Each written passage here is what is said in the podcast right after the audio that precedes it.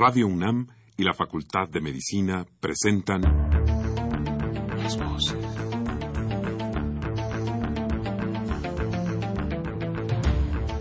Voces. Las voces. Las voces. Voces. Las voces de la salud. Reflexión y análisis de las ciencias médicas. Acompáñenos.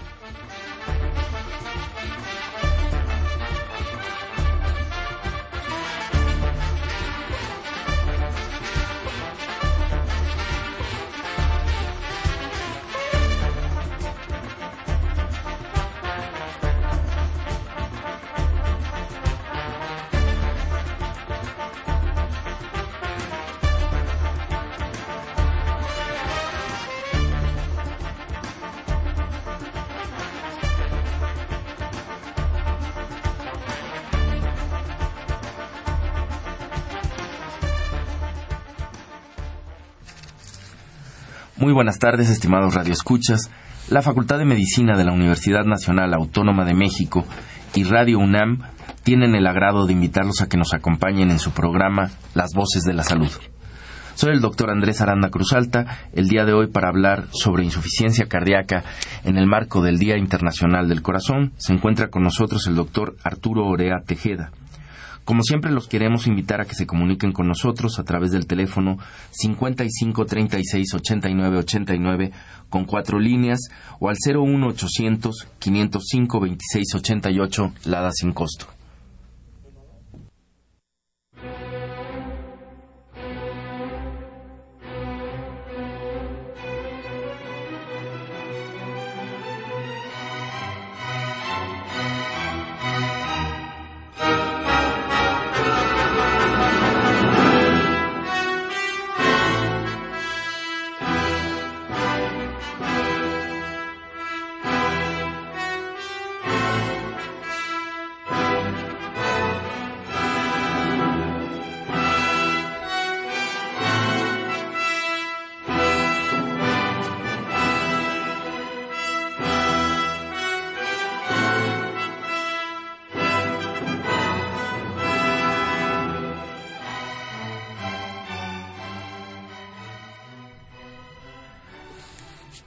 Como les comentaba, el día de hoy se encuentra con nosotros el doctor Arturo Orea Tejeda, eh, con muy conocido de todos nosotros. Él es médico cirujano, cardiólogo internista y actualmente es director de la Clínica de Insuficiencia Cardíaca del Instituto Nacional de Ciencias Médicas y de la Nutrición, Salvador Subirán. Es profesor de la maestría y del doctorado en ciencias médicas del programa de maestría y doctorado en ciencias médicas odontológicas y de la salud de la Facultad de Medicina de la Universidad Nacional Autónoma de México.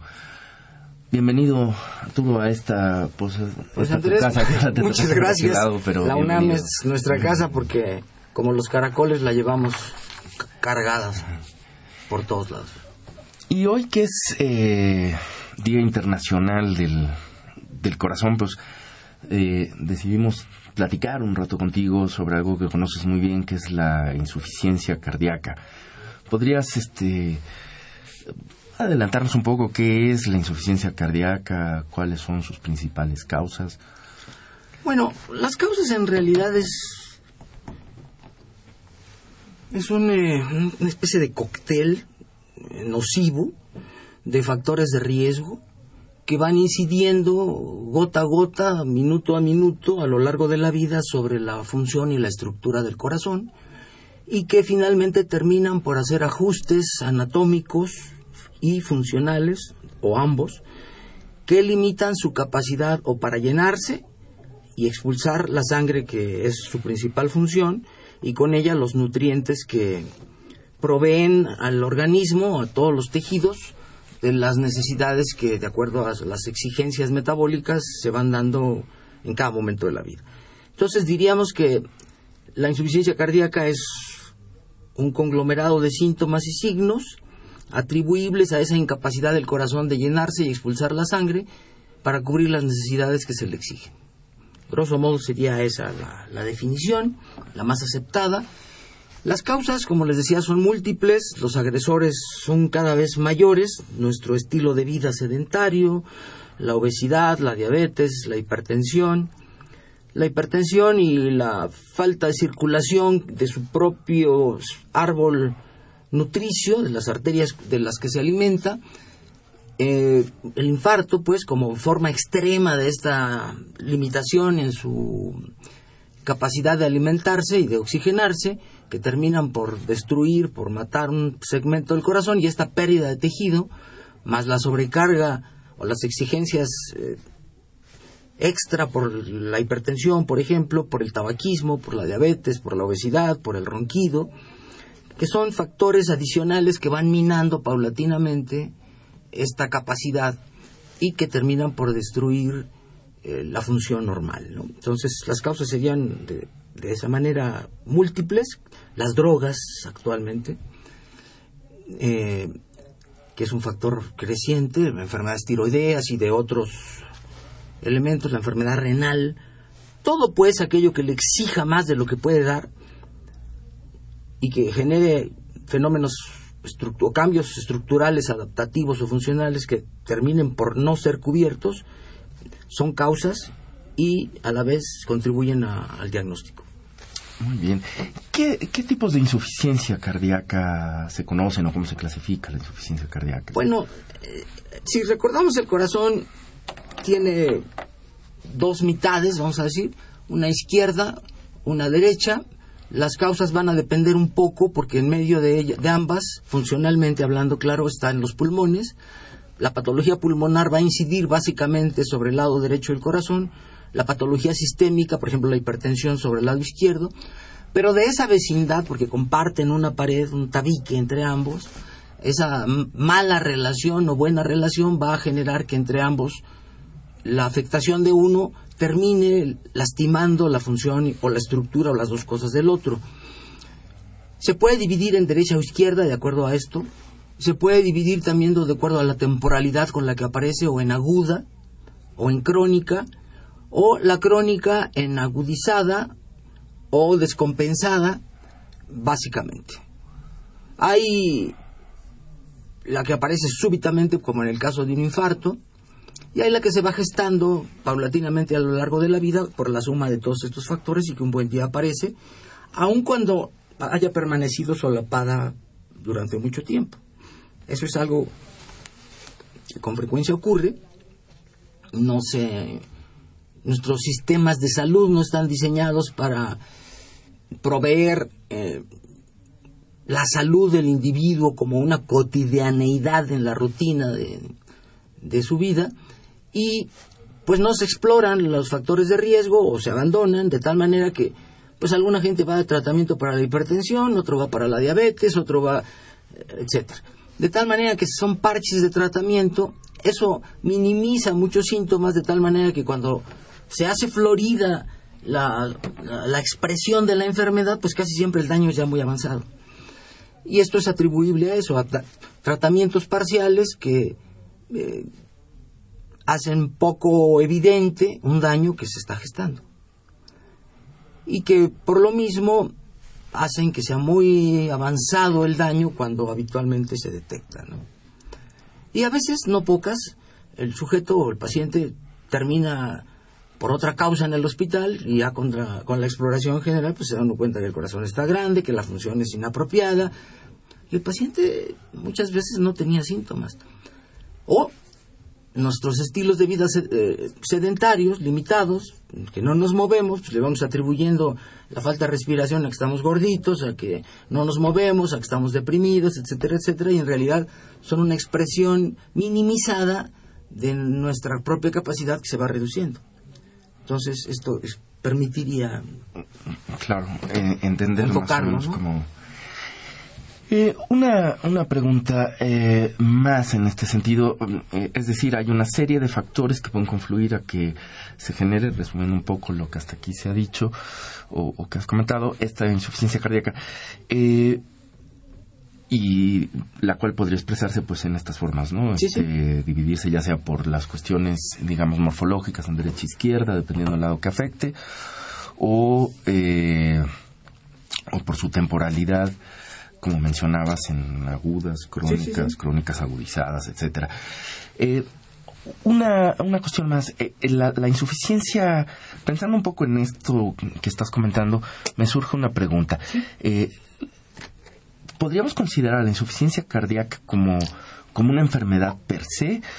¿O es un síndrome? ¿O, o cómo distinguirlas un poco las dos cosas? ¿Cómo, cómo, cómo pensar? Básicamente es un síndrome, es un conjunto de signos y síntomas que es también parte de lo que explica la dificultad para detectarla la falta de aire, la incapacidad para realizar ejercicio, pues pueden ser atribuidas a patología pulmonar, a obesidad, a pues, cuestiones locomotoras, eh, neurológicas, gente que ha tenido un accidente cerebrovascular, se mueve con dificultad, pues se limita. Entonces, todas estas eh, incapacidades o síntomas que comparte con otras enfermedades, pues hacen muy difícil la detección si no se piensa en ella. Y por lo mismo este conjunto, eh, compartido con otras, nos eh, obliga a considerar la insuficiencia cardíaca como un síndrome, no como una entidad aparte. Claro que una vez que ya están presentes los signos y los síntomas y, y que objetivamente se ha demostrado que existe la incapacidad para llenarse o para expulsar o las dos cosas, tal vez podría ser un, un conflicto semántico el decir, pues no es solamente un síndrome, sino ya es una entidad como tal, dado que se comporta una vez que apareció con una historia natural propia, que es también muy relativo, porque está influida a su vez por el comportamiento de las comorbilidades. O sea, un sujeto que ya tiene insuficiencia cardíaca o que tuvo un infarto, pero bien tratado, pues puede mejorar muy razonablemente pero si se descompensa la diabetes, si se descompensa el riñón, si se descompensa la hipertensión, pues sobre un territorio ya minado vuelve a, resurgir esta sintomatología como si fuera propiamente un síndrome y no una entidad aparte. Esa es un poco la dificultad que es y no de fronteras muy, muy endebles. En general se acepta como un síndrome, pero eso me obliga a entrar en un poco de contradicción con lo que dije hace rato. Si, si no se trata y por eso como entidad se comporta mal, pues habría que tratarla integralmente. Y si hay que tratarla integralmente, entonces tendríamos que aceptar que es una entidad, aunque esté compuesta de pedacitos. Vamos a decir que es una especie de república en donde si en Veracruz hay un problema, en, en Puebla hay otro, etcétera, etcétera, pues sí, es una nación, pero con conflictos locales, pues. Claro. Y de ahí que, pues me imagino que de ahí dos, dos cosas me, me vienen inmediatamente a la mente. La dificultad que entraña, digamos, eh, eh, o que puede entrañar su diagnóstico, ¿no? En términos de diferenciarla, eh, porque a veces, bueno, pues se hace el diagnóstico, por ejemplo, se hace un diagnóstico, a lo mejor todos estos síntomas están ahí asociados y uno encuentra que el paciente es diabético, por ejemplo, y un poco lo que mencionabas, bueno, pues como este es el problema principal que estamos hallando, nos vamos a tratar fundamentalmente la diabetes y a lo mejor eh, va quedando de lado el problema de la insuficiencia hasta que se hace evidente y esto es ya que ha pasado mucho más tiempo y al ser una situación crónica, pues el paciente se va adaptando y va más o menos haciendo la suya también, ¿no? Tampoco le le incomoda mucho vivir con estos, por lo menos en las etapas iniciales, este, lo va pensando, pues soy diabético, así ha de ser la cosa. Sí, sí, sí, este, tienes toda la razón, sí. Eh, tantos eh, eh, esfuerzos, pensando un poco en esto, eh, la importancia, por ejemplo, de, de, abarcar, y también la diferencia, bueno, decíamos, decía yo la parte del diabético, pero no es lo mismo que, por ejemplo, un paciente con una enfermedad renal o con, o con hipertensión. ¿Hasta dónde se convierte en una entidad en la que es necesaria la participación de diversos especialistas? Ah, absolutamente. Y quizás en este sentido un poco por lo que comentabas hace un rato de replantear nuestros propios modelos de atención, no más que la eh, es decir, convertirla en una entidad aparte donde llegue el especialista exclusivo de la insuficiencia cardíaca, pensar un poco en estas entidades que tienen como estos márgenes tan eh, que van tocando tantas cosas, en donde efectivamente hay un especialista que que puede guiar esto, pero que requiere digamos, de la participación de otros especialistas, ¿no? Para darle salida un poco. No sé qué piensas. No, no, no, por supuesto. Yo diría, ahorita se me ocurre, no lo había pensado así, pero vamos a decir, por supuesto, nuestro modelo de atención en donde yo estoy es completamente multidisciplinario.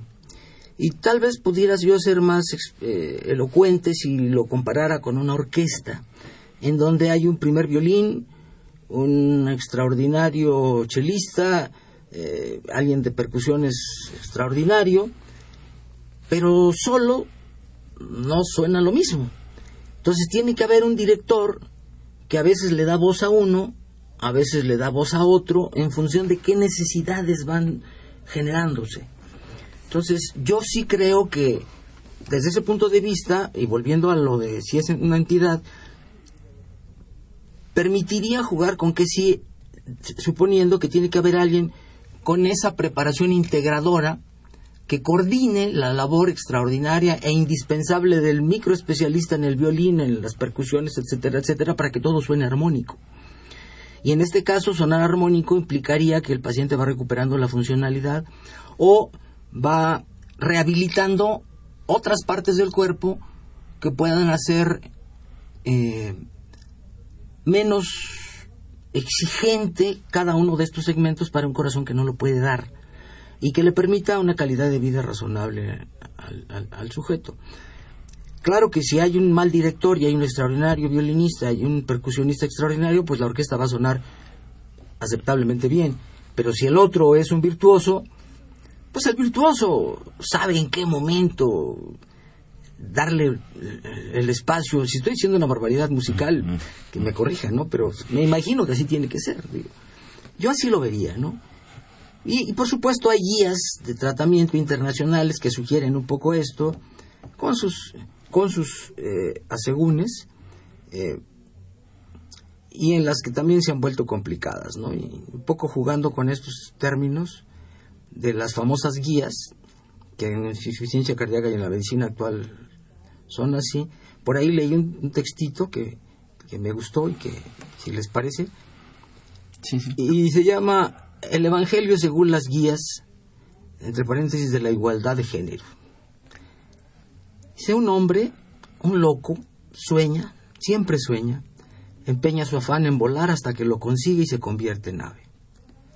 Comete un error o muchos y se detiene para admirar una hermosa y aromática flor. La ama. En castigo, le cortan las alas para que no olvide nunca que está prohibido equivocarse.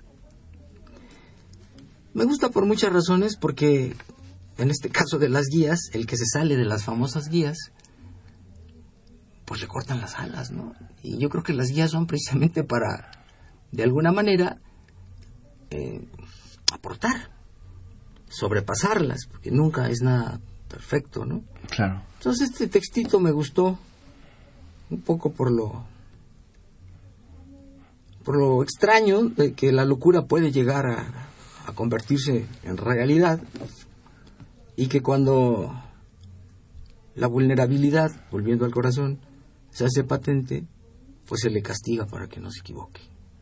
Sí, me parece muy interesante. Eh, yo creo que aún desde el punto de vista semántico, también es una mala lectura la que hacemos a veces de estas guías, ¿no? No ah, sé qué opinas.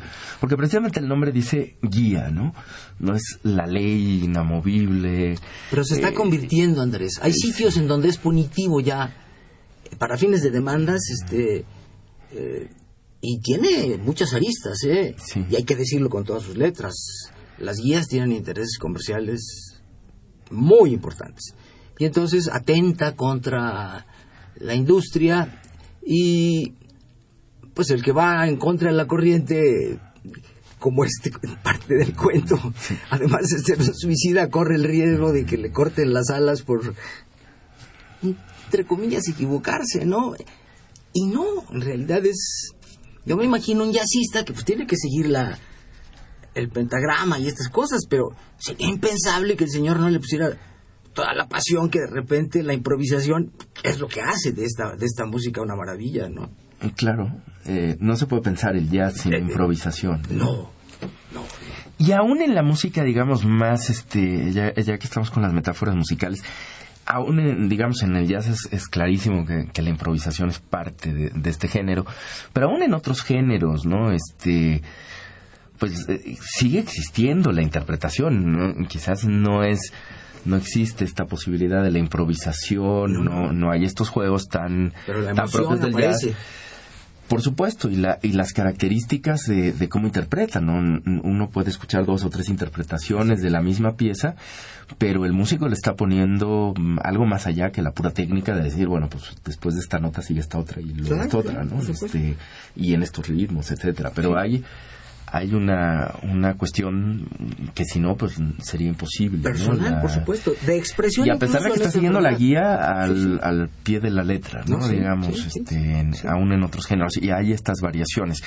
Y a veces, eh, quizás esto es lo que no. Un poco volviendo a, la cuestión de, de, de las guías, esto es lo que a veces estamos. Eh, pues dejando de lado, ¿no? Y, yo diría que es eh, la parte del criterio médico lo que subyace ahí, ¿no?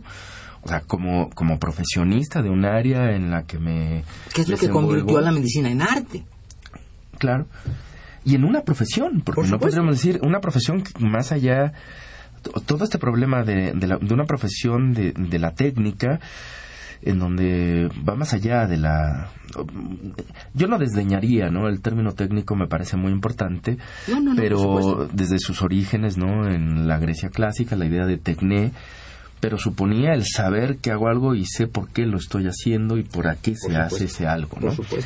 Si, me, si nos atenemos es, estrictamente, digamos, al, a la guía, al guion, estaríamos, eh, si bien es, es, es algo importante, ¿no? Finalmente nos da como eh, ciertos parámetros de por dónde se deben de ir trabajando las cosas, pero si lo confundimos y lo transformamos en estamos dejando de lado pues esa parte que es me parece fundamental, ah, que es el criterio de un profesionista, ¿no? Claro, por supuesto, por supuesto, que es la parte de interpretación, volviendo al músico, o incluso del director. Hay gente que es muy grandilocuente, muy expresiva y contagia a sus músicos y esa esa catarsis personal a veces enloquece al público o lo aburre, ¿no? Aunque la ejecución sea perfecta, pues. Entonces, es, es la parte de la enfermedad que se ha desdeñado un poco en nuestra medicina, de que el sujeto no es un conjunto de órganos que funcionan bien o mal, sino que ese conjunto tiene una expresión personal irrepetible por su historial, su entorno, sus vivencias, lo que sea, ¿no? Claro. Inclusive se me ocurre que suelen, podrían ser cosas tan, tan sencillas aparentemente, aunque tienen gran dificultad ya cuando uno lo piensa en el terreno práctico, pero que aparentemente es sencillo, no se trata de, de descubrir, digamos, grandes cosas en el terreno fisiopatológico, en el terreno farmacológico, etcétera, pero simplemente la idea de pensar en, en esto que estábamos comentando hace un rato a propósito de la insuficiencia cardíaca, ¿no? El, pues el paciente diabético que es tratado allá por el especialista que lo trata y que va a evolucionar esto, este, que ya cuando, bueno, se haga aparente la insuficiencia cardíaca pasará con el experto en insuficiencia cardíaca, el que a su vez estará viendo también a otro que viene referido por el nefrólogo o a otro que viene por un internista, etcétera, y donde quizás, eh, como bien dices, no se han articulado bien las situaciones versus la idea de, construir, digamos, una clínica de insuficiencia cardíaca, que es simplemente como invertir un poco el sentido, ¿no? Es, decir, eh, cómo producir esto de manera integral para que aquí tenemos a todos aquellos que tienen o potencialmente tienen un riesgo mayor de padecer una insuficiencia cardíaca o la tienen en diferentes grados o niveles y podemos ir orquestando lo que a cada uno de ellos pueda resultarle más conveniente dependiendo de las de la comorbilidad, ¿no? Claro, y, y, de hecho yo creo que esa es la mejor manera de tratarla. Primero es la prevención, pero después prevención es, es si nos vamos a, a evitarla, pues es un tanto idílico por nuestros esquemas de vida. Pero la prevención secundaria antes de que sea catastrófico sí se puede hacer si yo hago un censo de factores de riesgo, yo sé que el que tiene dos o tres factores de riesgo tiene muchísimas más posibilidades que el que tiene dos. de encontrar ya objetivamente un daño estructural y o funcional o ambos. Es algo que hemos hecho y lo tenemos muy bien documentado. Luego entonces, ese es el mejor tratamiento. ¿Cuál me dirías? El más precoz. El más precoz, ¿para qué? Pues para esas comorbilidades, cada una, pero integradas. Integradas por un mismo director que le dice al, al nefrólogo, ahora sí, este es en este momento la parte de la, de la, de la ejecución que a ti te toca. Y luego entrará el gastroenterólogo, porque hay cirróticos, y entrará el, el endocrinólogo, y luego el integrador, otra, en fin, el psicólogo, por supuesto, ¿no? Que para nosotros ha sido de una enorme riqueza la incorporación de, de, gente que está laborando en este sentido con nosotros en la clínica, pues porque trabajamos con seres humanos, ¿no? Yo lo digo un poco de manera irreverente, en el logo de nuestra clínica es una especie de corazón rebanado, ¿no? Y, y me dicen, bueno, ¿y por qué, por qué es esa figura tan fea? Y dije, bueno, pues es fea porque a mí me falta habilidad para hacer las, los dibujos, pero tiene su símbolo. Y el símbolo es que, como dice el maestro José José, eh, el corazón de darse llega un día que se parte, ¿no? Entonces, un poco por jugar con esta cosa, pues así le pasa al corazón, ¿no? Y se parte no solamente por la diabetes, se parte porque, pues porque tiene sentimientos, se, deprime, se, se, angustia porque no tiene trabajo, en fin, todo eso es estrés. Claro, y que tiene una repercusión directa sobre la... Y que hay que atenderla como, como atenderle a la hipertensión. Claro. ¿Qué dentro de las eh, enfermedades, digamos, eh, cardíacas, ¿con qué otras entidades habría que establecer o, es importante establecer un diagnóstico diferencial?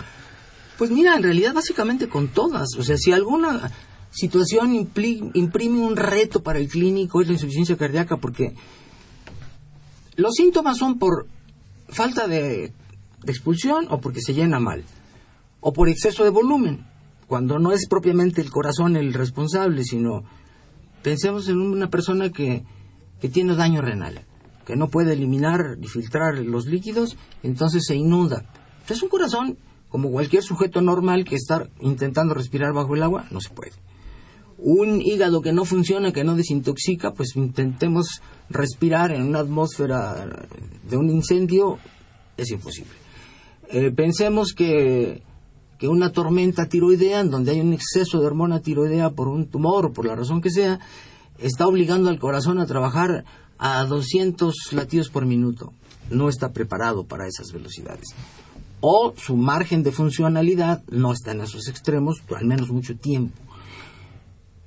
Luego entonces, todos estos síntomas de incapacidad para cubrir las, las exigencias, pues se pueden confundir con esto. Un, un paciente, una tormenta tiroidea, pues el sujeto no puede respirar simplemente porque está trabajando a 200 kilómetros por hora. El insuficiente renal que tiene 8 litros retenidos, pues tampoco puede el corazón. Eh, ¿Explico? Sí. Entonces, en ese sentido, es muy fácil confundirse y se requiere de un ejercicio clínico, un interrogatorio muy bien estructurado, eh, sin, procurando no omitir la semiología de ninguno de los órganos, sistemas del organismo para ver cuál o cuáles son los que están participando o directa o indirectamente en este daño o siendo la causa. Entonces, la insuficiencia cardíaca requiere, como pocos, de un manejo de, medicina interna muy, muy armónico. Bien, entonces eh, requiere, digamos, de esta anamnesis, requiere desde luego de una exploración física cuidadosa y atenta.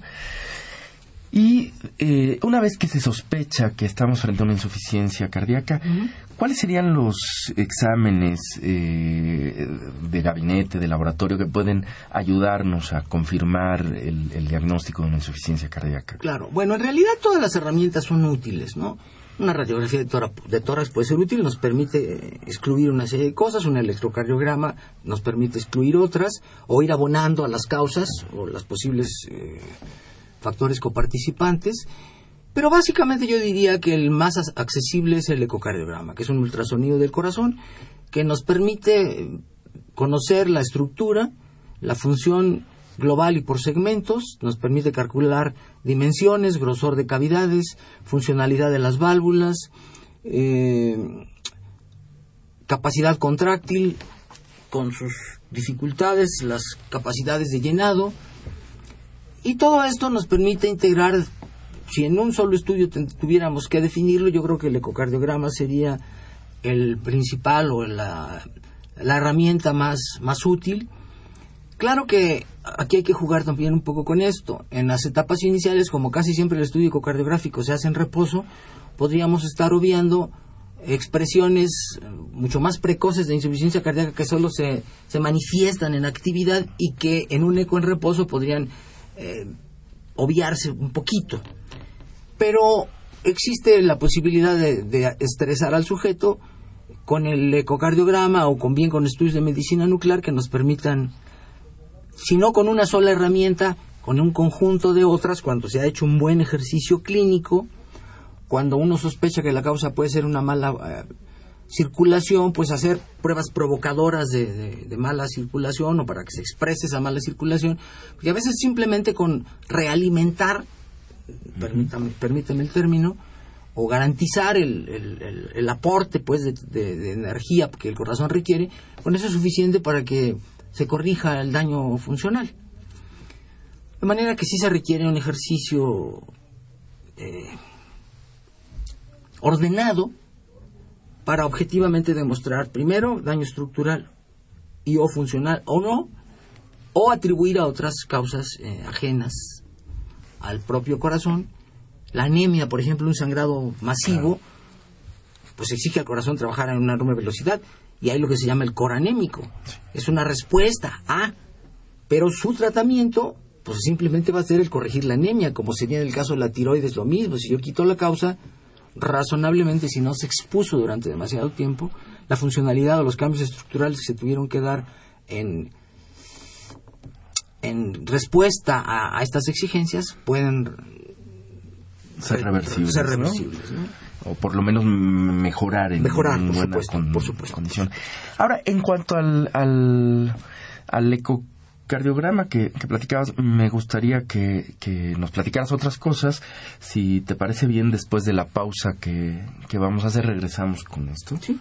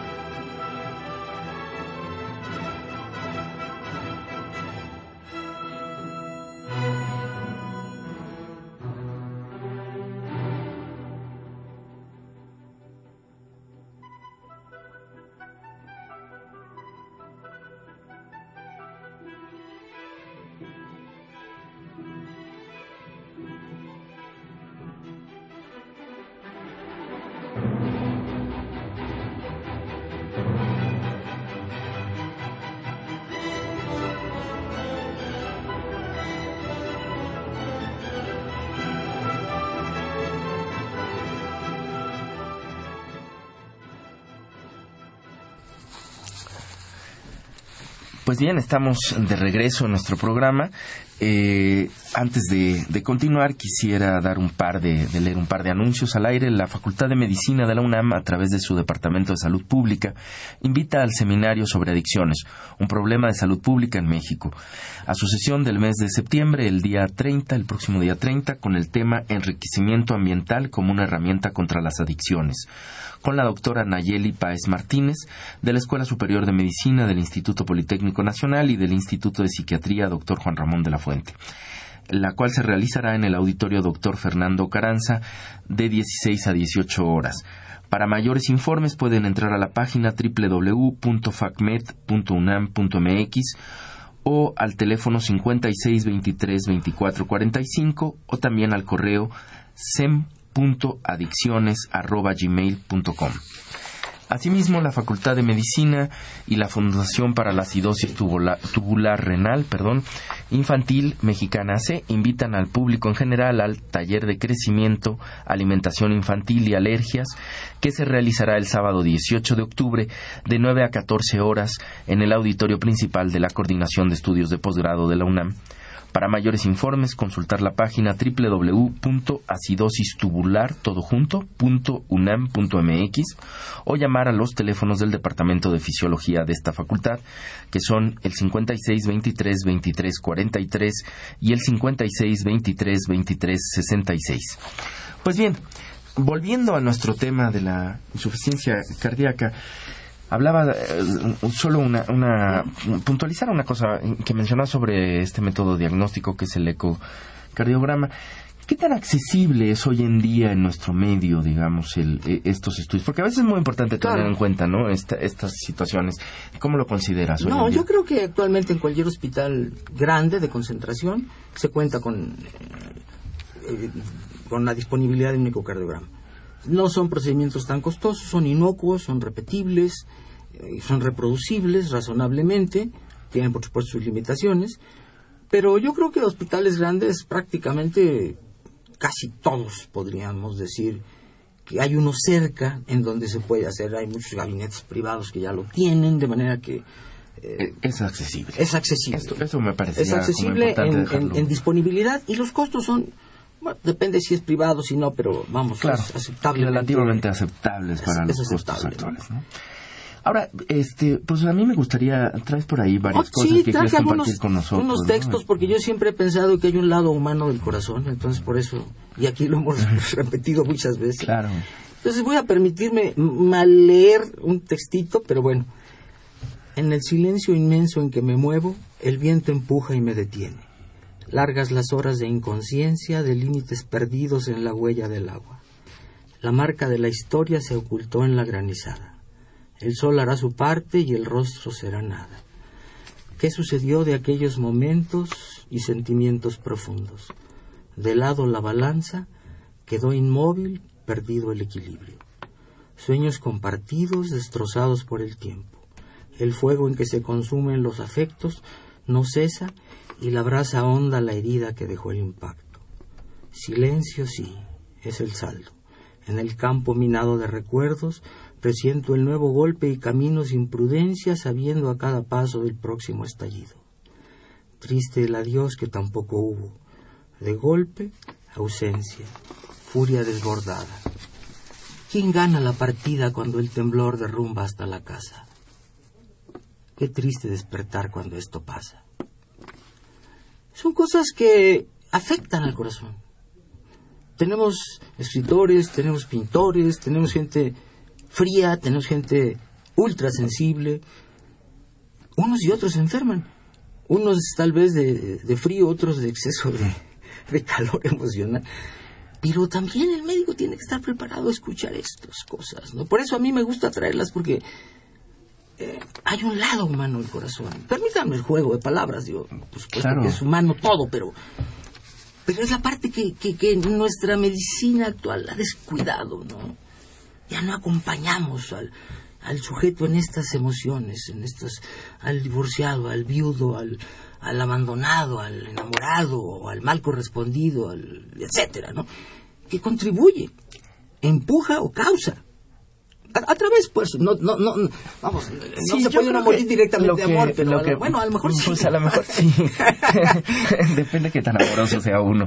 Este, el, yo creo que el problema, o sea, no sé si, si de alguna manera esté captando un poco la idea que transmites, pero me parece muy importante porque eh, efectivamente, inclusive la propia medicina, si uno la piensa en términos históricos, o sea, hoy en día podemos decir, bueno, estos están asociando ahí cosas que, que no tienen nada que ver, ¿no? Este, pero no me parece casual que varias culturas, pues, digo, esto es propio de la cultura occidental, en Aristóteles se entiende la mente como parte y la ubica en el corazón, este, entre otros puedes hablar de Platón, etcétera, pero también, por ejemplo, nuestras culturas originarias, nuestras culturas prehispánicas, eh, hablan de, de- del corazón como sitio de la mente y de las emociones, y durante miles de años en diversas culturas el corazón, el corazón fue este sitio. Hoy decimos, bueno, no, hemos entendido que, que, esto ya no está ahí.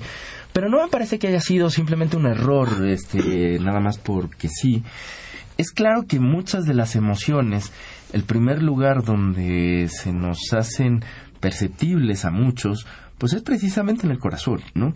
Es decir, nos damos cuenta ahí las atribuimos, ¿no? Eh, y yo diría que tiene una expresión fisiológica, me atrevería yo también. A, decir que tiene una expresión fisiológica. Está más el enojo, la ira, la alegría, cuando es eh, bien sentida, eh, pues uno inmediatamente se da cuenta de que está el corazón palpita más, ¿no? Que hay una Los dirían es el este hipotálamo, pero bueno, la función del hipotálamo yo no la percibo.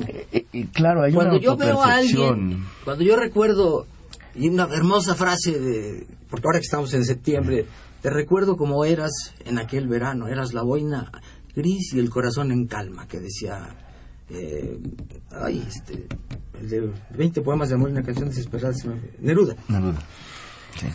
O sea, el corazón en calma o el corazón acelerado. O sea, yo siento, estoy recordando la boina aquella y seguramente cuando lo escribió volvió a pensar en aquel corazón en calma de ella, pero en ese momento el de él no estaba tan en calma. Seguramente percibía algo, ¿no?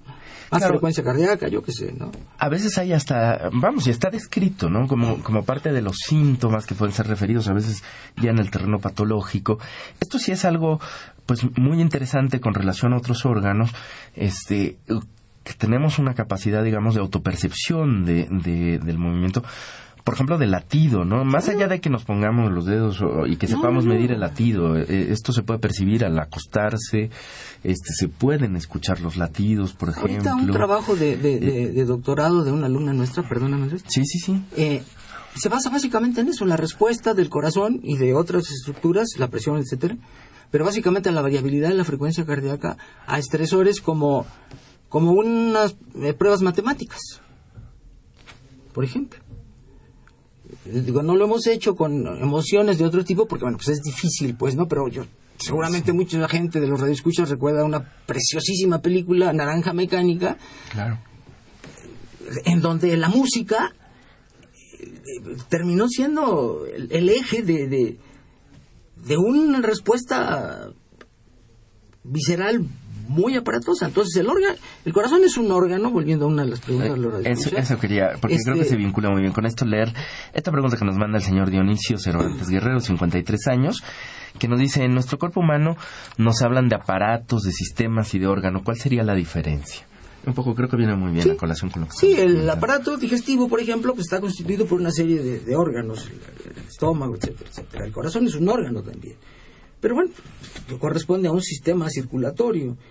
Y, y también, por otro lado, hay esta interrelación de, de, en la insuficiencia cardíaca, por ejemplo, hay una sobreexpresión del sistema nervioso simpático y neurohormonal, como se le dice, ¿no? Que es todavía más amplio, es una especie de confederación de, de, de, de órganos, aparatos y sistemas que involucra una respuesta global.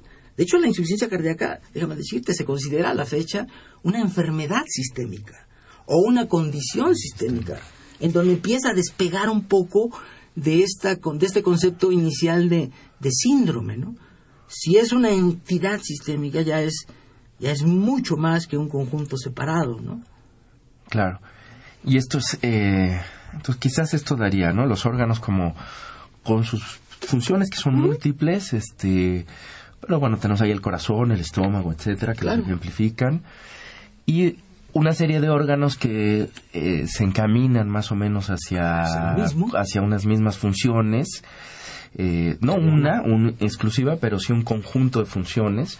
La digestión, por ejemplo, este, sería el aparato digestivo. El aparato digestivo, ¿no? Y el aparato cardiocirculatorio, pues incluiría el corazón, los grandes vasos, los pequeños vasos. El sistema nervioso, que, incluye síndrome, que incluye eh, terminaciones nerviosas, grandes nervios, liberación de hormonas en estos, en fin que tendremos ahí estos sistemas integradores, ¿no? Que mencionas que, que, de alguna manera ya los pensamos así, como pueden ser los sistemas neurológicos, hormonales, inmunológicos, desde luego, ¿no? Que ya tienen acciones más eh, sobre diversos aparatos y sistemas. Por supuesto. Eh, ahora, regresando, pues, eh, bueno, no nos hemos ido, creo que hemos ido charlando, pero vamos y venimos sobre lo mismo, un poco centrándonos otra vez en la cuestión de la insuficiencia cardíaca. Eh, ¿Qué tratamientos, qué estrategias, ya tenemos el diagnóstico, qué estrategias terapéuticas contamos hoy en día y que puedan ser efectivas? Me imagino hay varias dependiendo de los niveles.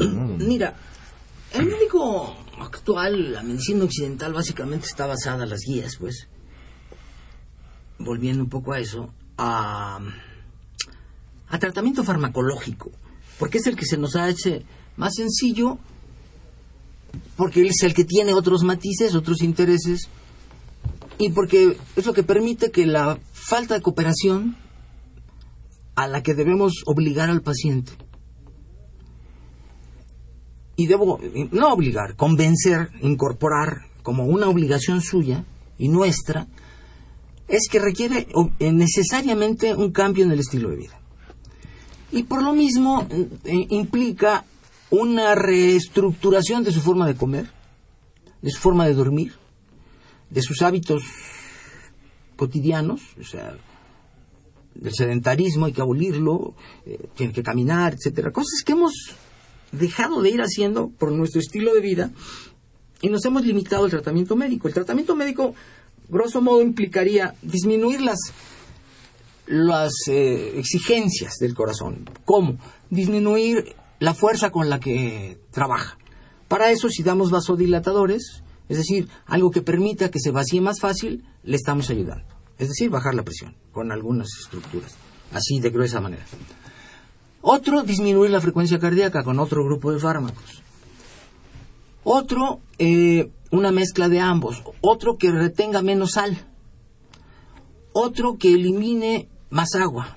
Otro grupo. Otro que eh, disminuya la capacidad de, cicatrización que estas anormalidades y esta destrucción celular va eh, obligando a, que ocurra.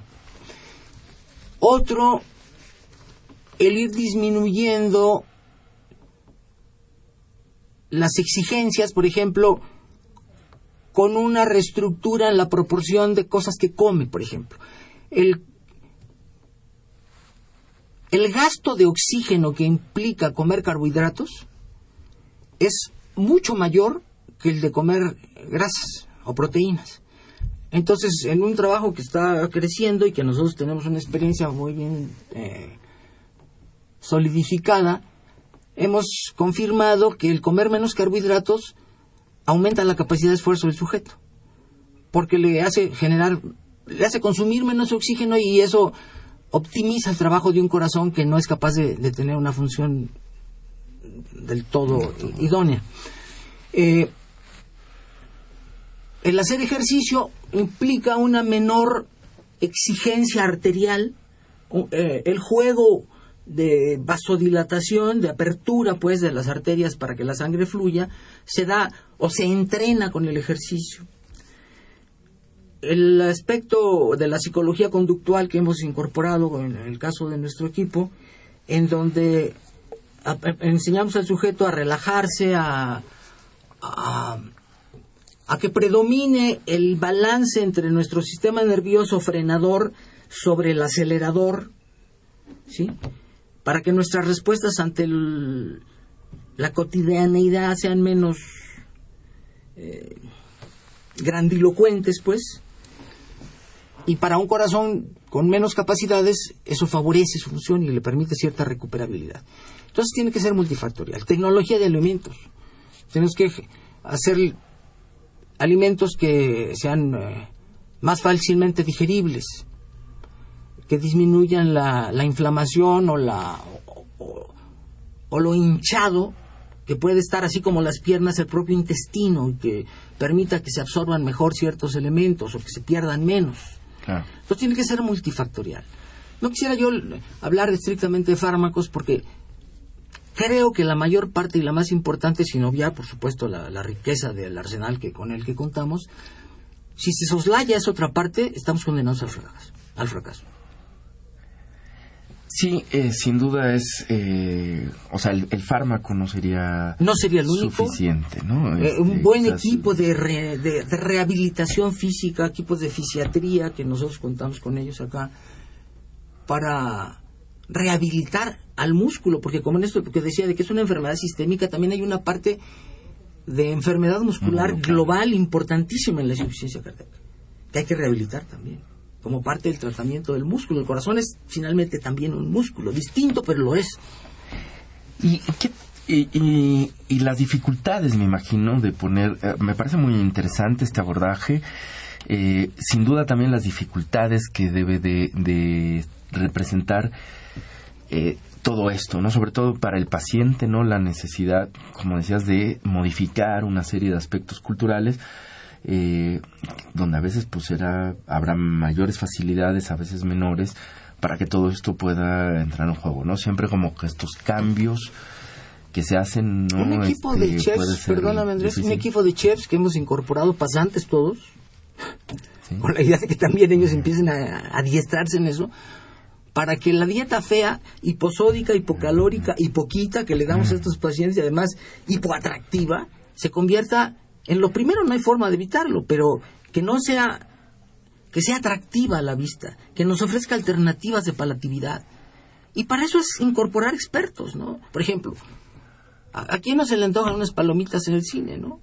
Bueno, pues este grupo de chefs inventó unas palomitas con romero, que saben a sal no es sal, no tiene sodio y que es parte de la aportación de la clínica a estos a este tipo a, esta mejor calidad de vida y a esta rehabilitación en la en el que no se sientan tan enfermos porque también se deprimen y eso en fin es parte, de, la espiral en la que los jala casi siempre hacia abajo no pues me parece muy interesante que se estén haciendo estas cosas, por eso eh, estos ejemplos me parecían muy atractivos. Ahora, más allá de esto, que esto me parece muy innovador y muy importante porque no hay manera de, pues es muy feo esto de tener que decir a la gente que cambie todas sus rutinas y no ofrecerle nada más que la parte ya aburrida. tienes que decirle eh, una alternativa, estas, ¿no? Estas opciones, claro.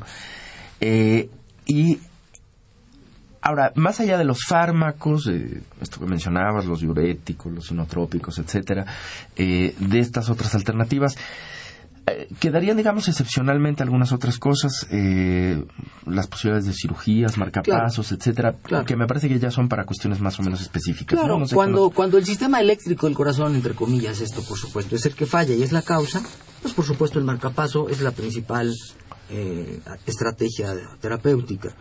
Cuando lo que falla es una válvula, habría que sustituirla. Son las menos, ¿eh? Pero, pero sin duda son estrategias, son parte de la herramienta y en donde entraría como parte fundamental de este equipo multidisciplinario el propio equipo quirúrgico, ¿no? Muy bien. Pues estamos eh, casi por concluir. Eh, nos llega una, una pregunta más. La señora Laura Cruz nos dice, ¿existe algún tipo de dieta o régimen que nos ayude con no solo el sobrepeso, sino con nuestra alimentación en general para evitar este tipo de enfermedades? Bueno, yo diría que de una manera gruesa, antes de tenerla, sería disminuir el consumo de sal, disminuir los refrescos, disminuir la excesiva densidad calórica en lo que uno ingiere, pues para no, no tener obesidad. Y una vez que se tiene alguna de estas condiciones, se requiere, como la ropa, eh, individualizar la dieta aunque uno sea de la misma talla, tiene el brazo más largo o, más corto, el cuello de la camisa es diferente y tiene que ser a la medida del sujeto. Muy bien.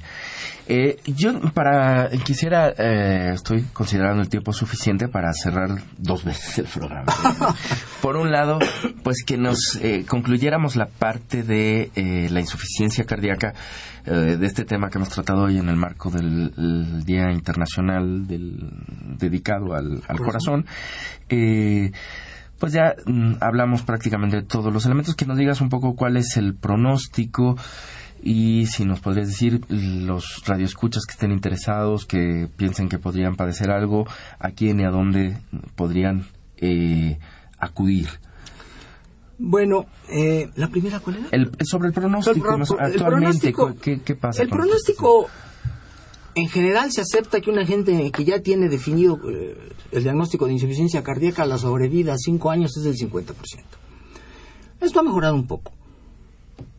Pero esto es cuando ya las manifestaciones son muy floridas. En el caso de nuestra clínica hemos logrado bajarla a 16%. Esto es un corte que hicimos en los 15 años que lleva la clínica. Y la razón de esta dramática reducción es que nos hemos adelantado en el diagnóstico, y que ha sido precoz. O sea, el cáncer de mama, por ejemplo, o el de cervix, si uno lo agarra cuando ya está con metástasis pulmonares, etcétera, pues ya, no tiene ninguna posibilidad. Para eso se inventó el Papa Nicolau, etcétera, etcétera. ¿Cuál es la mejor manera? Si yo tengo diabetes, hipertensión, ronco, soy obeso, etcétera, si tengo más de dos comorbilidades de estas, debo, debo buscar a un internista que me explore bien, que me analice bien mis síntomas y que si lo considera prudente me mande a hacer un estudio específico para definir si tengo o no un cambio estructural incipiente o funcional que nos permita detectar con la precocidad posible la existencia de esta condición. Muy bien.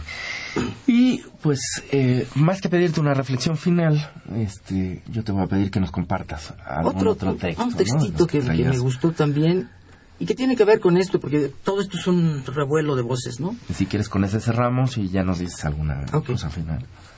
La algarabía está de vuelta, poco duró el silencio. Mil voces buscando ser oídas se pierden en la ola del murmullo. Como crecidas olas rompen y se acercan. Se van apenas, regresan. Tal vez no dicen nada y en su intento de ocupar un espacio deshacen al resto.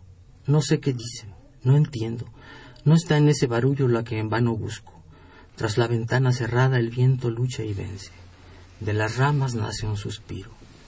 La ventana cerrada limita el viento. Mi voz se ahoga en el intento de llamarte. ¿Para qué? Se perdería en ese más de voces que, que destrozan el silencio. Recuerdo tu risa que no escucho y que guardo con tu nombre en mi silencio.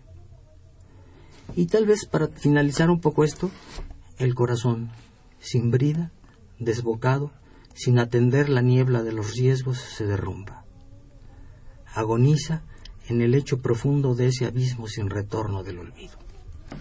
Muchísimas gracias, doctor Arturo Orlega. Creo que ha sido, con eso cerramos, eh, en este día dedicado al Día Internacional del Corazón. Gracias por tu presencia. Al contrario, es, es un placer estar en esta nuestra casa y compartir con ustedes lo que hacemos. Pues esta fue una coproducción de la Facultad de Medicina y Radio UNAM a nombre del doctor Enrique Graue Bichers, director de la Facultad de Medicina, y de quienes hacemos posible este programa en la producción y realización la licenciada Leonora González Cueto Bencomo, la licenciada Erika Alamilla Santos, en los controles Gerardo Zurrosa y en la conducción su servidor Andrés Aranda. Les agradecemos su atención y los esperamos en el próximo de la serie. Hasta pronto. Radio UNAM y la Facultad de Medicina presentaron